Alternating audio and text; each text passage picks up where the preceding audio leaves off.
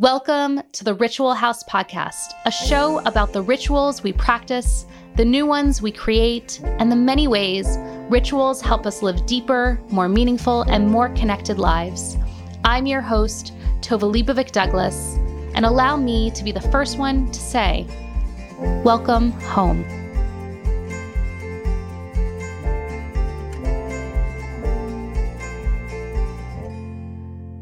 All right.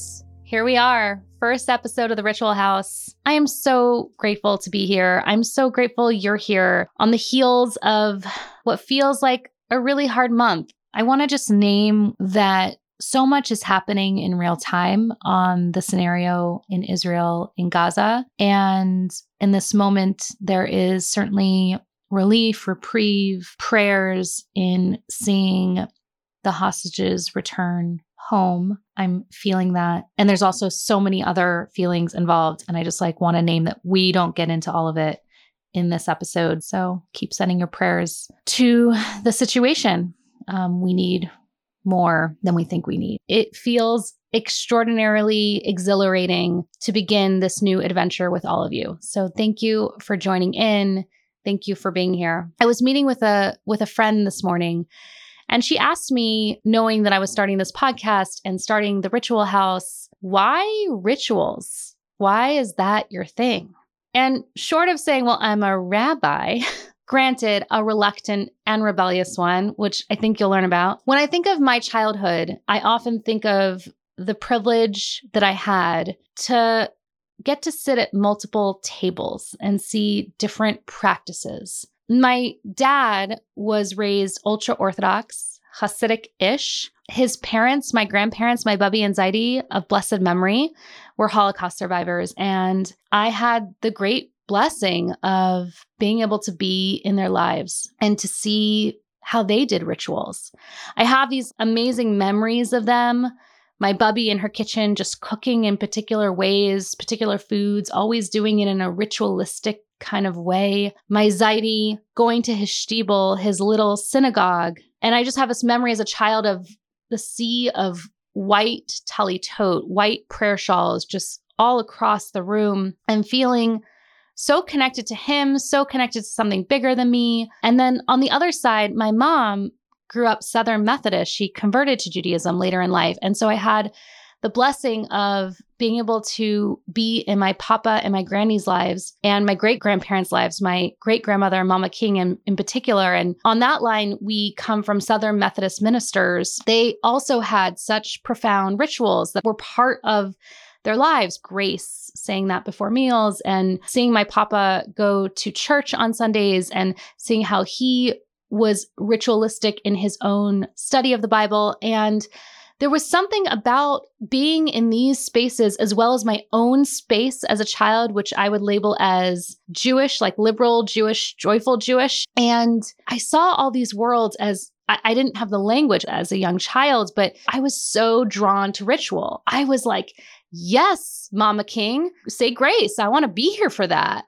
Let's hold hands and do it in a particular way. And I remember feeling that at my Bubby Zaidi's house as well, and feeling that within my own household. And I think for me, ritual has always been the through line through my life. And I think arguably it's the through line for all of us in some way. It's this access point that we have to ourselves and to one another, to our ancestors, and that we get to be these creative beings on this planet, trying them on and finding ways through. I think rituals help us find our way through. And so I am extraordinarily like I can't even tell you how excited I am for this podcast because while I am a rabbi and an energy worker and there's like lots of things that I hold, like lots of different roles I hold, mostly I'm a seeker. And so I am on this journey of seeking with you and learning from some incredible individuals from various backgrounds, diverse in their own ritual ways in their life. And I'm excited as a ritualist to sort of learn from them. And this first episode is really near and dear to me, especially in light of this moment that is happening in the world. My guest today is Mustafa Zeno.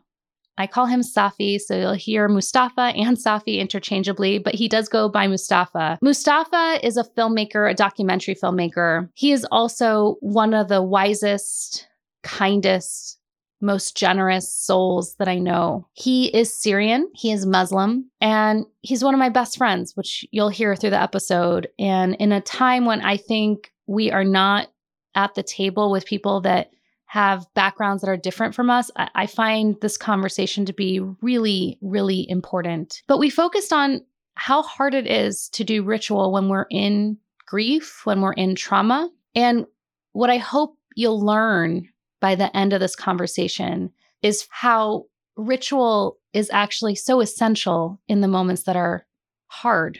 When we're in the hard, ritual is actually what can help us through the hard. So I'm excited for this conversation. I think you'll you'll love it as much as I did.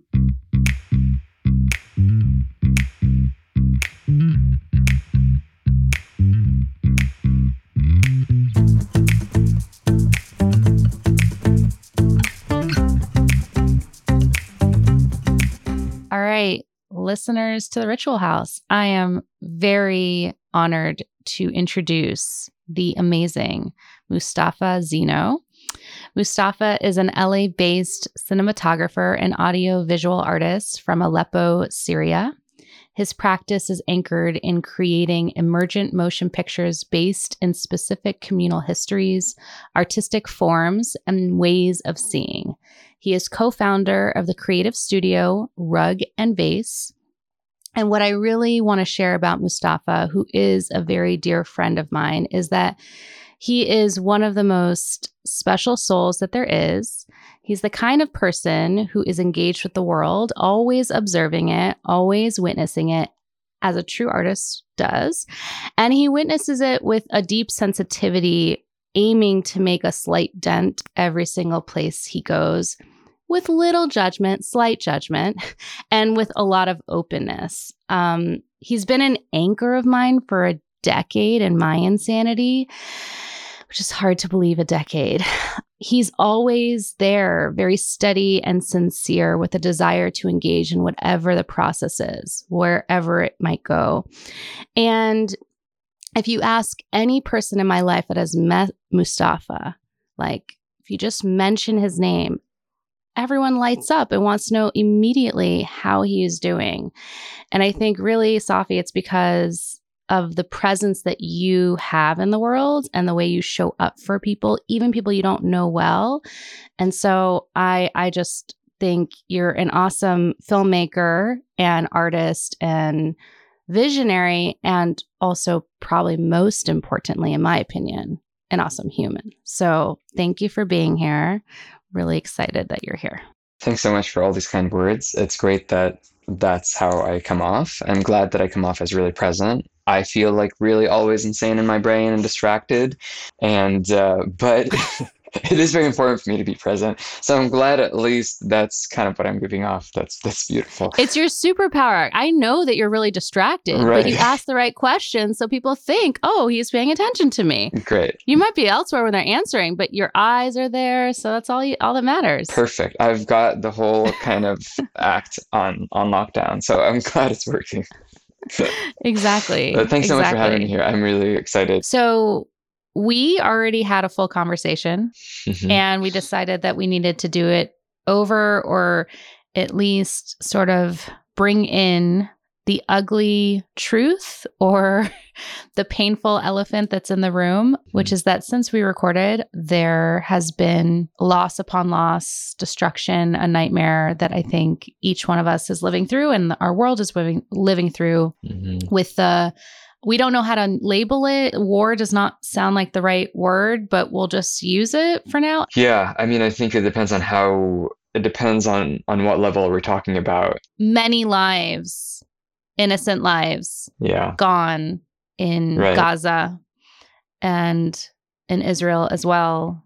Yeah. And just that's there. And so you and I met doing a fellowship called New Ground.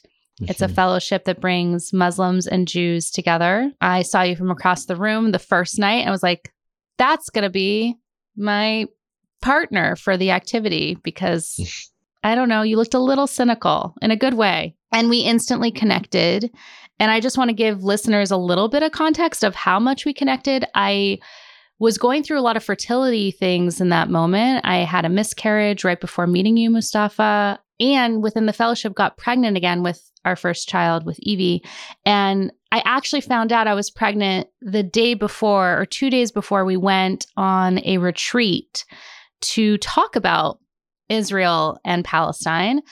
And Mom, don't kill me. But I think Mustafa knew before you did that I was pregnant because I was so sick and I I needed someone to know that that is what I was experiencing in joy, but in like deep anxiety and fear while talking about Israel and Palestine from using the I statement. And so I just give that context. He has been in it for me as a hmm. friend in very intimate ways and very important ways. He is Muslim, he's from Syria, and he's one of my closest people. And that shouldn't feel like a thing to say, but I feel like in this moment, it's kind of important to say in the world that we live in, which wants to separate us. So I know it's like a weird introduction, Mustafa, but I really wanted to share that because I feel like people need to know how uh, we spend time together. You've been at my Seder, you've been at my Bubby Shiva, I've been at your Iftars. Mm-hmm. We've been in this relationship for a long time.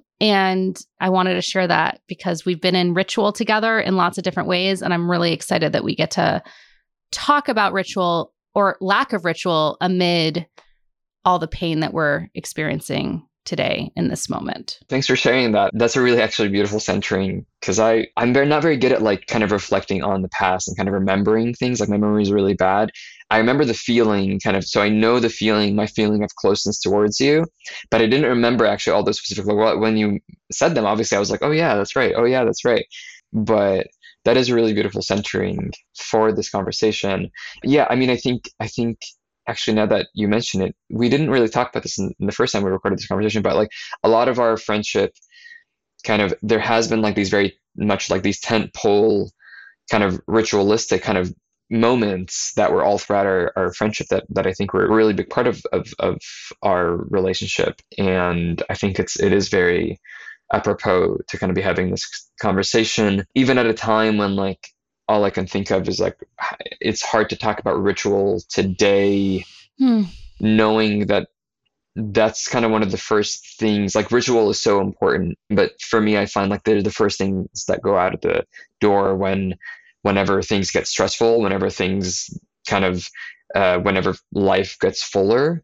Um, and so it's like I was like, how are we going to talk about ritual at this time when like a lot of our communities rituals are totally upended you know yeah. uh, but also it's very it, it is very important because of our friendship and because of our history and because at this time also it kind of in terms of coping ritual can can be such an important part of that to kind of cope hopefully in a healthy way. So yeah thanks for that centering and i'm really excited to to talk again. Yeah i'm happy. There's, there's just it's so hard because i know so much about you and how much ritual is actually so part of your life that you might not see, but like mm. I see, you're mm. so rooted in ritual from your familial line and your culture, like your deep roots to Syrian culture and mm-hmm. to your religion and tradition, as well as yeah. just being partnered with someone who really cares about ritual. And it's not mm.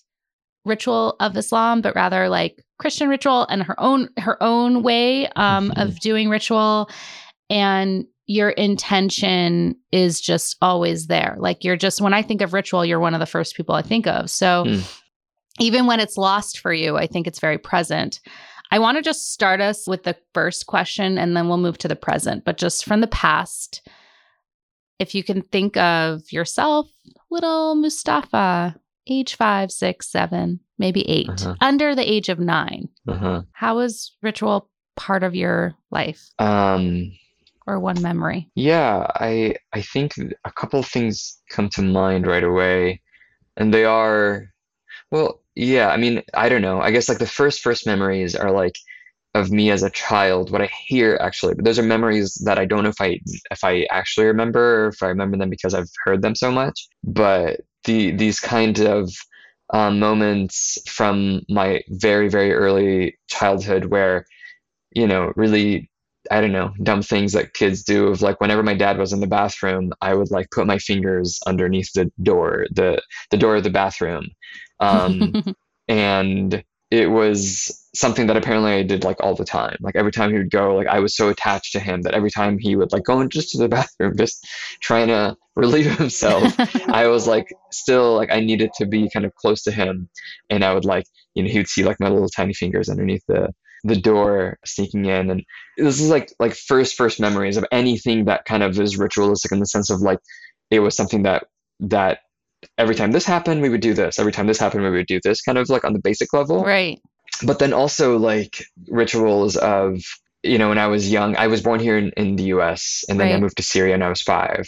Um, and so those are the rituals i remember here while i was still in the us Mhm. of like that. And then also i remember the ritual of christmas actually and it wasn't a religious thing for us but my dad my, my family like did kind of have some sort of we have we had a you know a, a tree and and uh presents and you know that might be surprising to people because you're muslim right like so right you still but you still would do a little bit of christmas because that's like something that's common right Yeah, I mean, it was just seen as like oh, it's an American thing. It's not a Christian thing. It's an Right. American thing. It's like Uh-huh. yeah, you know, it's like you know a Christian thing, but um, and obviously as Muslims, like we believe in Jesus, but do we celebrate his birth in the same way? No, you know.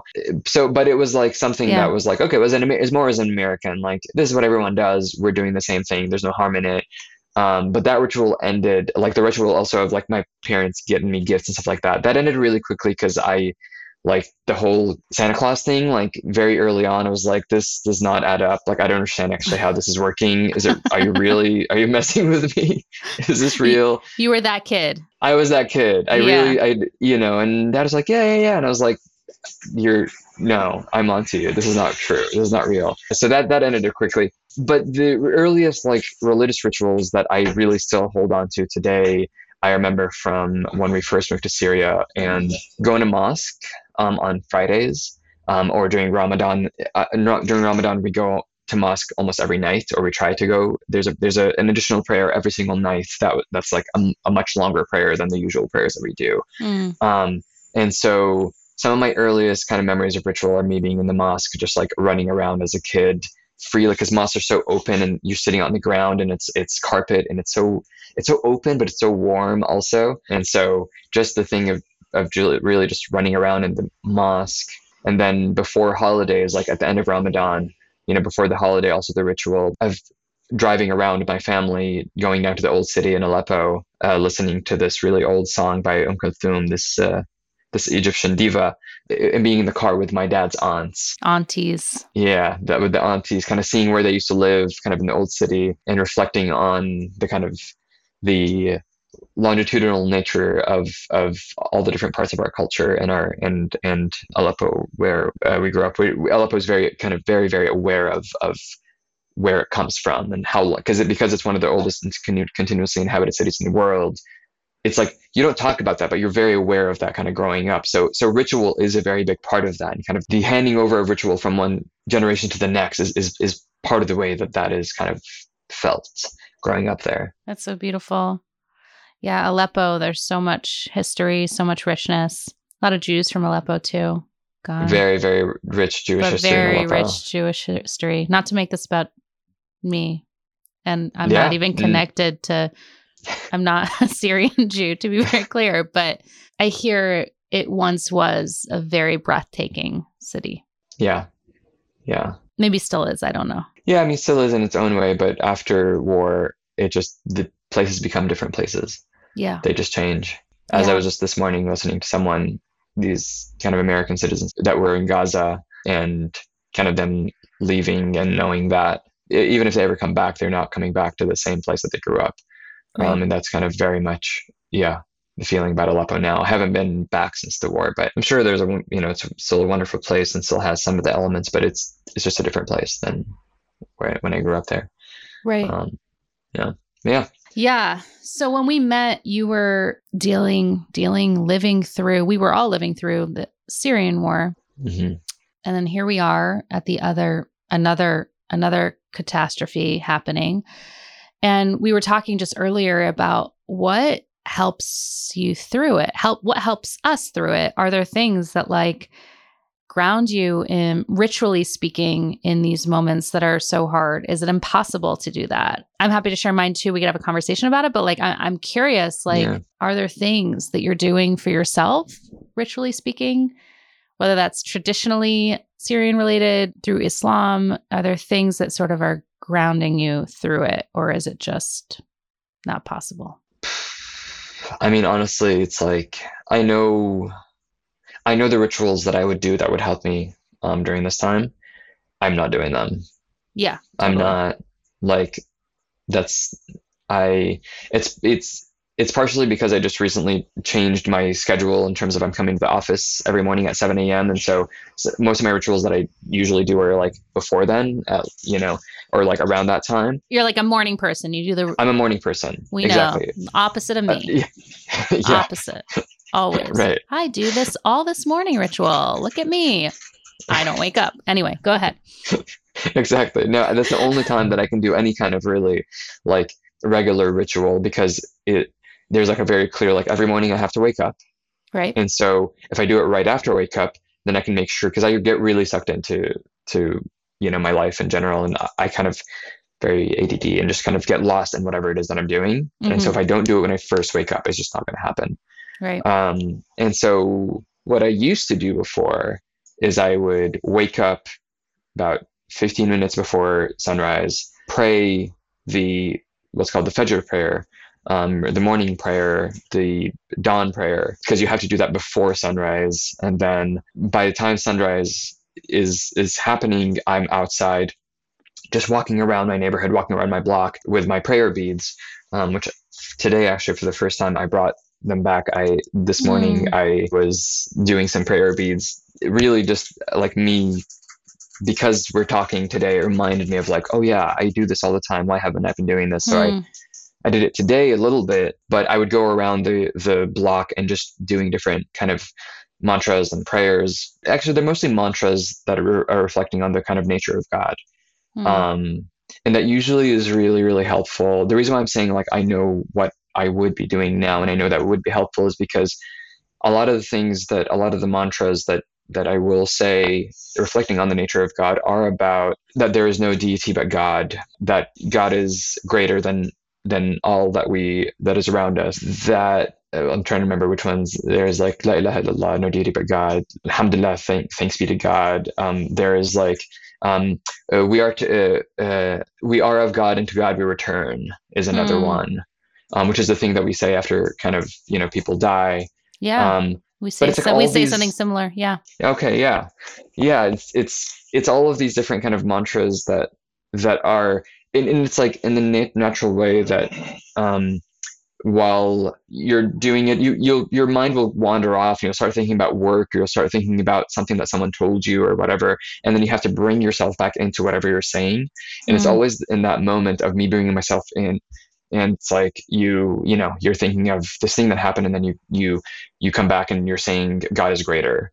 And it feels like a response to literally whatever you just thought about whatever you just you know yeah. uh, wherever your mind just was to remind you of like whatever it is that you're going through right now right. like it is the, the world and and and god and god's creation is much larger than you. And you are both a part of that but also a small part of that. Right and that's what prayer is supposed to i mean traditionally for judaism too right, right? like we've talked about right. this right it's just you're supposed to have that i don't know it's like a tension almost like that we live mm-hmm. in the mm-hmm. world and then there's like something bigger mm-hmm. you are a tiny speck of dust but you also mm-hmm. really matter at the same time you know and right. like both those things are true and so you do that or you did that that was like a morning yeah. ritual and the beads i love the tangible aspect of that that mm-hmm. must feel really good like to have that yeah yeah. Um, and now you're carrying them, which I'm glad. I'm glad the ritual house can yeah. bring you back to some ritual that might help you. Um, yeah. but all that went to shit, right? Like you're not doing any of that. Yeah. Yeah. Yeah. I'm really not. Yeah. I mean, it's, I think, yeah, like I said, just shift in schedule. Like that's the thing. It's like even a shift in schedule just kind of like throws everything out.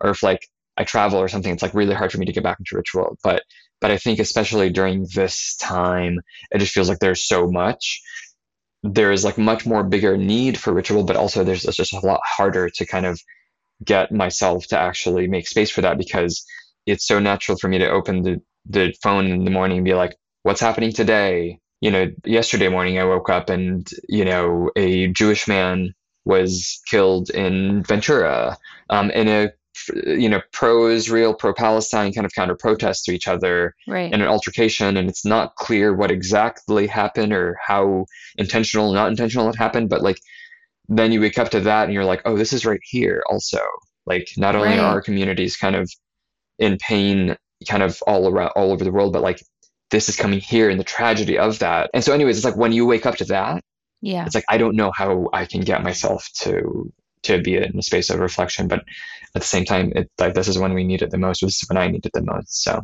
Yeah. Yeah, it's really it's hard to be living in constant a constant state of grief. I think that's Mm. kind of how I feel. I don't know. I don't want to put Yeah. words in your mouth, but there's grief and I imagine for you there's also trauma of some kind knowing how you've experienced the Syrian war, like your family has experienced the Syrian war and then here we are sort of again in a different different setting, but such a through line to it for you personally in your connection to people that live in Gaza and in the loss that you've experienced through this. I'm really just going to call it all a nightmare because it all feels like a nightmare to me. yeah, yeah. Um and like Yeah. how do we do it? Like I know for myself, it's been hard to sort of function at a normal rate. So asking ourselves or tasking ourselves with putting on ritual on top of it feels like such a I don't know, ridiculous expectation. And yet it is probably the thing that we all need the most. hmm yeah, totally. I, I mean, I think it's like it's so useful in times like this because it's it's something that we have built at times where things were okay, potentially, like where things felt a little bit more normal, where life was a little bit there. There was a sense of normalcy in our lives that, or like growing up, right? Like it, it- whether it's like it's rituals that we gain as we kind of are growing older, uh, like as, as young kids, or if it's rituals that we kind of gather up along the way. It's a consistency within the craziness of life. So it's like if you know you might be used to doing those rituals when things are easier because that's easier to do rituals then. But then when you are able to bring them into when I'm able to bring them into the times when things are really hard, it kind of it, it feels like this kind of automatic like beckoning back to oh I've done this many times and at those other times things were okay and right now things are not okay and like the kind of cyclical nature of life is kind of like it, it just it's brought directly to you in that ritual to me at least in that ritual and so it really is um also in that way like such a yeah such a hard thing to do Yeah. You know, I have both things happening for me. I have this personal experience of, you know, deep pain for, you know, my people on some level and the experience of like ancestral trauma sort of reignited in a way that feels kind of impossible to hold. And then also this like acknowledgement and also pain for I think all people are my people in some way, but like right? Like right yeah right, Palestinian people, like just this extraordinary pain. And then recently this like feeling of like, am I allowed to feel Mm, pain right mhm. now? And I think the Mhm. answer has to be kind of yes, because I think that's there too on like a real level with anti Semitism on the rise. Now people want to call it anti-Jew hatred. I, I don't know what to call I, I Jew Mm, I, Jew hatred. I don't know. But what I do know is that it feels like a lonely business to be Mm. someone that cares about my people and all people. It feels very actually lonely. Right And right I've been thinking about rituals to hold that or to gather people like as a rabbi in the ritual. Like I've been just like thinking about that and I haven't quite figured that out so far. I've just been on my own island. Do you feel like you found communal ritual to sort of that like helps you? Like have you gone to Friday prayers? Like I've gone to synagogue since. I've done Mhm. things and they have not yeah not nothing against my synagogue or synagogue in general, but it has not Yeah. It has not nourished me in this moment. It has not filled me or made me feel better personally. I know Yeah. it's making other people feel better and that makes me Mhm. happy, but it hasn't helped me. I'm curious. Yeah. For you? Yeah.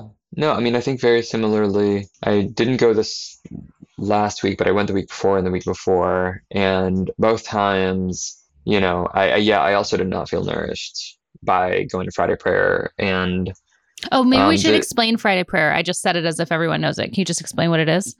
I mean, yeah, on Fridays, one of the five prayers of of the day that we pray as Muslims, there is the kind of noon prayer that kind of starts at true noon. And on Fridays, we pray this true noon prayer communally um, in congregation. And it's usually just like, especially kind of in the West where you don't have Fridays off, it's usually like a kind of half hour to 45 minute kind of thing. You go, there's a sermon, and then there's a prayer. Prayer takes like five minutes, and then you're out. I know this is like going to blow a lot of the Jewish people's minds that don't know that five minute prayer. Can you imagine? Sorry, Mustafa's Mustafa has been to synagogue with me several times, so he's laughing right here. Anyway, but that's basically it's like Shabbat, but it's not Shabbat. You wouldn't call it Shabbat, but it is Yeah. like the main the main service. Exactly. It is the main service every week. And, you know, it's, I don't know, for the Muslim community, we are not as established as the Jewish community, as Christians here in America, kind of in the sense of like, as communities, it's still all, most communities still all, all feel like ad hoc, sort Mm. of. Yeah, They're all in these like ad hoc spaces often. The kind of, uh, the imam, the preacher, also, it's like there are like trained people, they also feel like ad hoc, like sometimes like the uncles in the community. And it's like there's something really endearing about that, but there's also something that's like, your reality is totally different from mine. I don't know what world you're in, what you're talking about right now.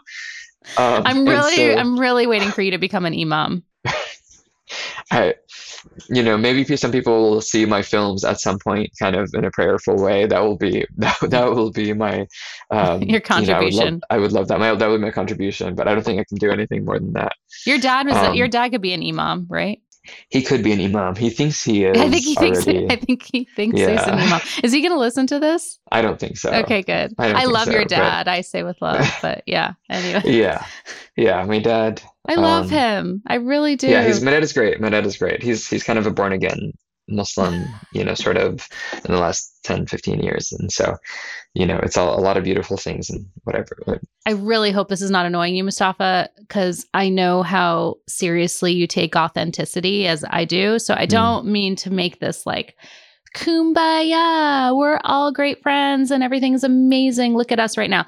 But I, I do want to like name like your dad came to my bubby's Shiva. Like it's true. I just yeah. like I just like want to name that there is like um an interconnectedness that our families have with each other and that you and I have, but that is quite possible somewhere, somehow in the world. And I, I think right now in a moment where we all feel like it's impossible, Yeah. I just like Right. want to like just say that Yeah. ritual somehow brings us Yeah. together and like potentially two d- very different cultures that are actually siblings with one another Right. Together. Right. A hundred percent. No, I think this thing that you're talking about, about like the kind of possibility, I think it's a lot more than a possibility, actually. I think there's like a certain naturalness to it that really feels like, eh, again, beyond the kumbaya, oh, you guys eat kosher, we eat halal, like beyond like that thing of like, like Islam refers itself back very consciously to the Jewish tradition into the Christian tradition, but most of it the Jewish tradition, because according to most Muslims, the Christians really kind of, you know, went with it somewhere where that's not what God intended, according to most Muslims. But regardless, like the reference back to kind of the connection to, to Judaism is like very deep, consciously so, not just like by chance, right?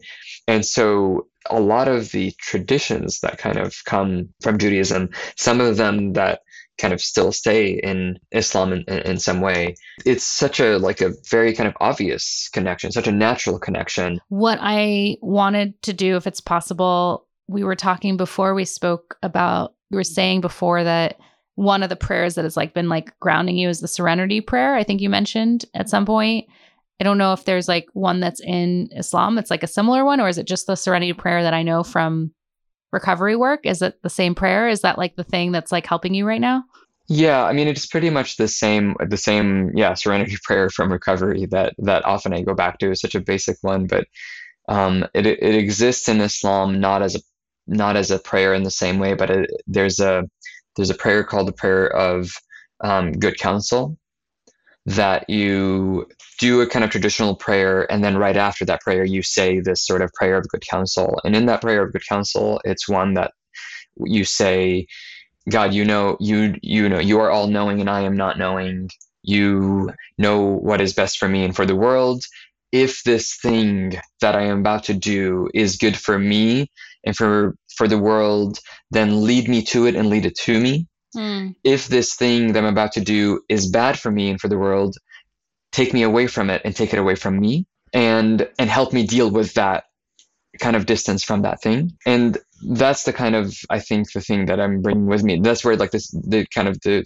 serenity prayer kind of says the same thing in a different way of like it's not about like should I do this or should I not, but it's just generally like right now in my body right this second what like lead me generally in the world like how should i behave i just like love that islam you're, you're really good. It makes sense that you'd like the serenity prayer. Like us jews are like not so great at serenity. You know that's like not actually our gift in the world. That is something that i really admire honestly about this Islam, like a, a great deal, something I have to learn from because it's something I've had to learn how to how to how to bring in the serenity prayer, how to surrender, um, how to sometimes even submit you know? Uh, like all those things are and i think that's why it's so beautiful. Like it's why i wanted to do this podcast. Like i think there's so much beauty in so many of the different religions that like have like essential truths that we can all like learn from in some way. And that's something that i know i've learned from you and your family and your way. And i i really appreciate it and value it. So i'm really glad you brought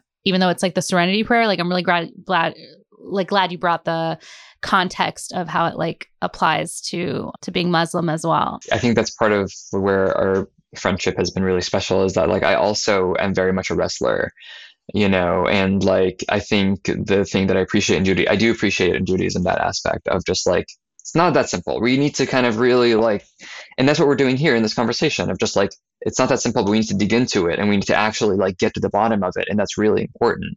And i really that's very much a big part of me and i, I need to like get to the bottom of things and really really you know deeply, uh, uh, um, deeply yeah. exactly throw myself into it and so i really appreciate it, that and but yeah i think prayer is a space for me where i don't do that where i actually do really surrender and i do kind of allow for the world to be what mm. it is and to remember that i cannot you know wrestle every everything around me.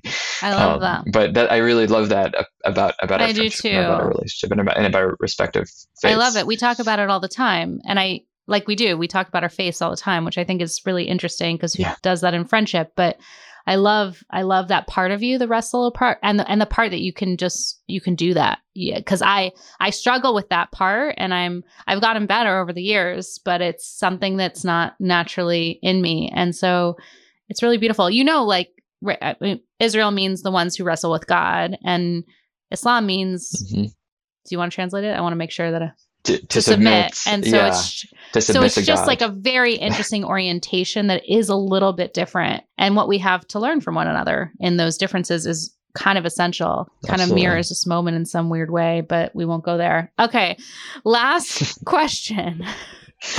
Yes. Um is there a ritual in your like everyday life, everyday living humaning in your home or wherever actually that just sort of like grabs you? Maybe it's like something you go to or or something that's like helps you. It's like one of those fast questions. You don't have to have anything profound. It must be that kind of that that morning prayer before sunrise and then the prayer beads um, and the mantras. It, it's just it is my it is my anchor. It is the thing that i fall back on.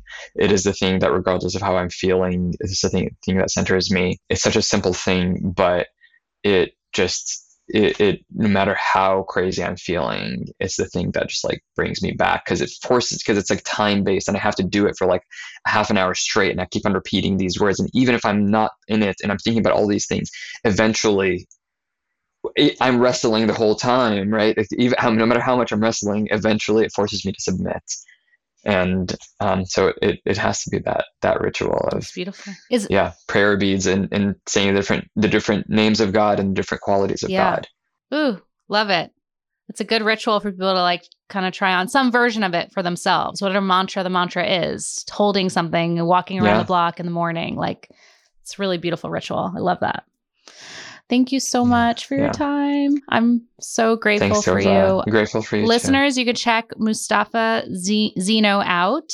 He um, is on Instagram at MU96AFAA. He's an amazing filmmaker. Um, check out his films. Is there one you or two you want to plug right here? Uh, you can check out rugandvase.com. Rug and vase like vase, you know, like the furniture.com.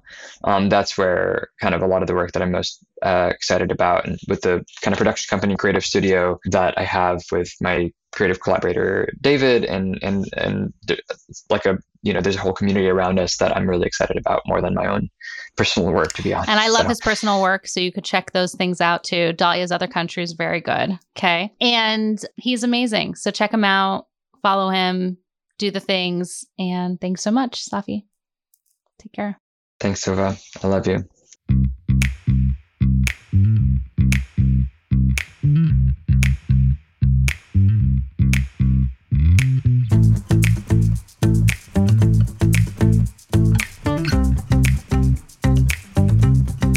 I hope you enjoyed that conversation as much as I did. It was just such a treat to talk to one of my dearest people about rituals, my favorite topic in the world, as you can tell, I hope. The takeaway that I'm leaving with is we need rituals. Even when we think we can let go of them, we can't. Actually, especially when we feel like we need to let go of them, we can't. I'm also taking with me uh, Mustafa's prayer beads that he holds. I'm really holding on to this concept that we can all hold on to prayer beads. I also worked in recovery addiction, and the serenity prayer um, ended up really being one of the most helpful things for me in my life. For a good four years, I would say it every single morning. And so I'm going to read it out loud in case there's anyone out there and you do not have to be in addiction or in recovery. In fact, I think we all need this prayer. So I'm just going to say it out loud in hopes that it helps someone out there. God, grant me the serenity to accept the things I cannot change,